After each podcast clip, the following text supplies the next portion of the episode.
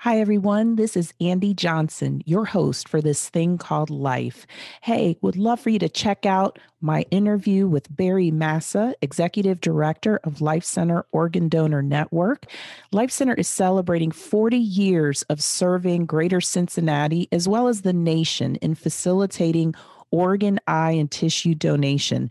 There are 57 organizations across the country that do this work, and Life Center is honored to have uh, been a part of this life saving mission for 40 years. So please listen to the interview, learn more about organ, eye, and tissue donation from Barry. Um, it's a very informative interview that I think you'll really enjoy. And also, we are wrapping up National Kidney Month. March is National Kidney Month, and April is National Donate Life Month. So there will be a lot of exciting new topics on the podcast. So please check them out wherever you listen to your podcast. That's where you can find us, this thing called life. And I'm your host, Andy Johnson. Thank you so much and have a wonderful, wonderful day. All right. Hi, Barry. Hi, Andy. Thank you for sitting down and talking about uh, Life Center and just 40 years of saving, changing, and enhancing lives through organ tissue. Thanks for having me. Thank you. Um, so let's talk a little bit about you. What What are your main responsibilities here at Life Center? Uh, I would say it's threefold. So, first and foremost, it's to make sure we fulfill our mission of saving lives through organ, tissue, and eye donation. It's also creating the culture um, to fulfill our mission, but also to attract really talented people here. Mm-hmm. And then it's to make sure people like you stay, uh, the talented people stay and want to come to Life Center and uh, giving them the resources to do their job and get out of their way. Yeah. How long have you been here? As of uh, February 9th, it was 17 years. Wow. It was, uh, I started as the CFO, and then in June of 2008, became the executive director. Okay. So during these 17 years, what what has been the most significant change that you've seen? I'd say for Life Center, it was the relationships with our transplant centers and transplant surgeons and coroners and funeral homes. They were not in a very good place when I took over, and now that's completely 180 degrees different. So I think that by far is the biggest thing. We have a great working relationships with all those folks, and um, we couldn't do without them. So I think that's what's led to the increase in uh, organ and tissue donation. It's the relationships, Mhm. and just fostering those relationships. I absolutely agree. So, if there's someone out there wanting to follow your path, so starting out as a CFO who has um, risen to the ranks of being an executive director of um, a nonprofit that's health focused, what advice would you give to them? have a passion for the mission first and foremost because if you don't have that passion for the mission then it's just going to be a job. And it's not a job. You don't stay in a job for this long if you're not passionate about it. So have first and foremost have that passion for the mission. And then second surround yourself with really good people. And like i said allow them to do their job. Great. What are who are three people who have been most influential? early in my career uh, working for a bank it was a guy by the name of ken kilmer he was basically the collector for business loans that didn't pay and Ooh. i was an analyst and i worked for him and he taught me so much as far as instead of just looking things on the surface to Mhm. get really like critical thinking Mm-hmm. and he was pretty much the first person that really got me because it was dealing with financial statements and that kind of stuff and really thinking critically about things. So I credit a lot of even the stuff I do today with- from him. Second would be tip four from Department of Surgery. Um, he was the business manager and he was when I started here at Life Center. I, I worked with him very closely as the CFO and then through the board and leadership and he was really the guy who gave me the opportunity here to be the executive director. Mhm. So I owe a lot to him.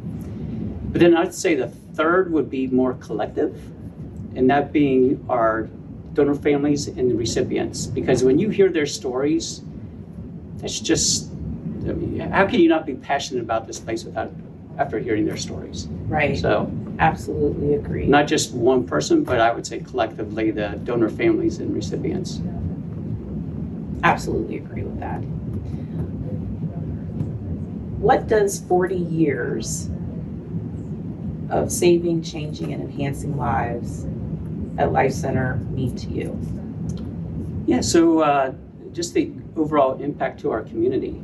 I mean, there, that's countless number of people that have been impacted by donation, and it was really started by the people who came before us, like Dr. Alexander, Wes Alexander, who kind of started Life Center at the very beginning in 1981 and guys like Ron Dreffer, who was the first executive director, and Theo Smith, who was kind of the first one in your shoes. Mm-hmm. And people like that, Tom Craycraft, who would, kind of did organ donation 24 7, 365 because there wasn't a lot of people here. Mm-hmm. And I would like to hope that wherever they are, they look at Life Center and see it as what they envisioned 40 years ago. And how has Life Center honored those pioneers in donation? So actually, we've named conference rooms or part of this building after each one of them. Mm-hmm. because again, they were the forefathers, if you will, of uh, Life Center. So we try to honor them. That's wonderful.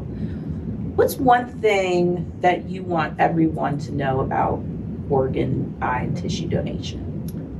I think that it's you're not too old or too sick or too whatever to donate because I think people have in their uh, concept that um, you have have the perfect organ for it to be transplanted. Mm-hmm. And there really is no such thing as the perfect organ, or it's Right. very rare. So we transplant a lot of imperfect organs that go on to save people's lives, and those people go on to live for 5, 10, 15, 20, or even sometimes 30 years. Right. You know, even now we're doing donors that have hepatitis C, Mm-hmm. transplanting those organs into somebody without hepatitis C, Mm-hmm. and then curing the hepatitis C afterwards. So those are imperfect organs, if you will Right. but they're saving somebody's life. So I think from that aspect, I would just tell people, you know, don't think that you can't donate. Right. Anybody can be a donor, and let the medical professionals make that determination who is the best recipient. Have you seen an increase in donation during your 17 years here at Life Center? Absolutely, absolutely. We've uh, we've pretty much over doubled donation both in organ and tissue Wow. since that time. So, and we still have a long way to go. What do you attribute that growth to? a lot of things. Um, and it's all the things I said before the relationships that we built, bringing in very good people here uh, and letting them do their jobs, and just always having the mindset of doing what is right for the donor and their families. One last question. Can you tell us what brought you into this this this field of organ, eye, and tissue donation? Yeah, so I have a friend who had a daughter that needed a heart and lung transplant pretty much immediately upon birth. Mm-hmm. So their older kids went to school with my kids. Uh, so we were kind of in that journey with them, if you will, uh, together. And then when she was two, she received her lung and heart transplant. And when she was right before her fourth birthday, she passed away unexpectedly. But that family had two more years with their daughter. And since then, they started um, actually volunteering here at Life Center well before I was even involved. And then I saw a job for a CFO for here. Um, and I was a CFO for a physician group at that time. And so I called my friend up and I said, uh, I didn't even know this place existed. You know, who are they? What do they do? I love the mission, obviously. And he said, You're what they need. You should apply. Here I am. Wow. So you have Jerry Hollenkamp to thank for your time. Life Center has or the blame. Yes. Why I'm here. Is there anything else you'd like to add? No, I've just been blessed to be here for 17 years, and you know, I, I'm thankful every day to be here. Um, and like I said, listen to the stories of the donor families and recipients, and every day that kind of jazzes me up to uh, inspires me to do more and do better. And I love the people that we work with every day here. So our Life Center team's great. What's your favorite event that is um, that that Life Center does? by far the breakfast. And because I think it's our mission all in one fell swoop, Mhm. if you will. It talks about our donor families, those waiting, those who received.